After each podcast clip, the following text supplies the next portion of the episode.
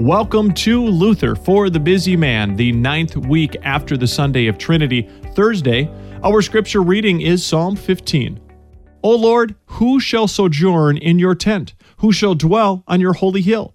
He who walks blamelessly and does what is right, and speaks truth in his heart, who does not slander with his tongue, and does no evil to his neighbor, nor takes up a reproach against his friend, in whose eyes a vile person is despised, but who honors those who fear the Lord, who swears to his own hurt and does not change, who does not put out his money at interest, and does not take a bribe against the innocent.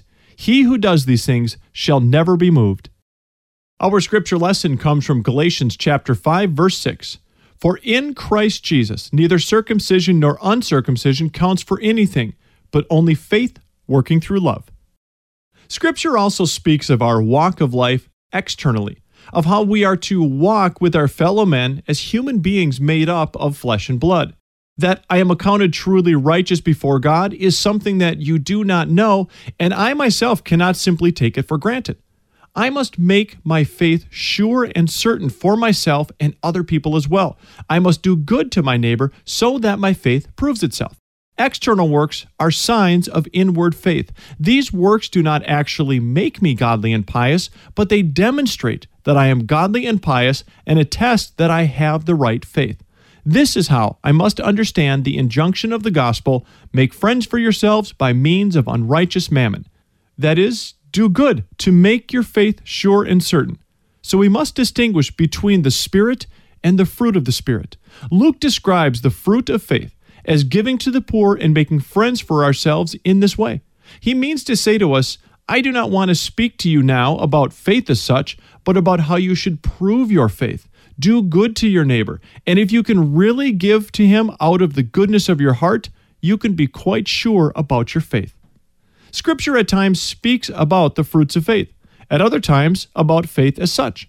It speaks to us about the fruits of faith when we are told in Matthew that on Judgment Day, the Lord will say to those who have been rejected on his left hand, I was hungry, and you gave me no food. I was thirsty, and you gave me no drink. That's Matthew 25, 42.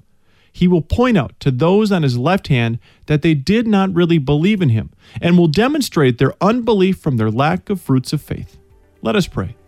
Lord God, faith that does not prove itself in works of love is a dead faith and of no value at all, as you plainly demonstrate in many clear passages of your holy word. Grant us your grace and strength at all times to prove that our faith is a faith that works by love in and through our Savior Jesus Christ. Amen.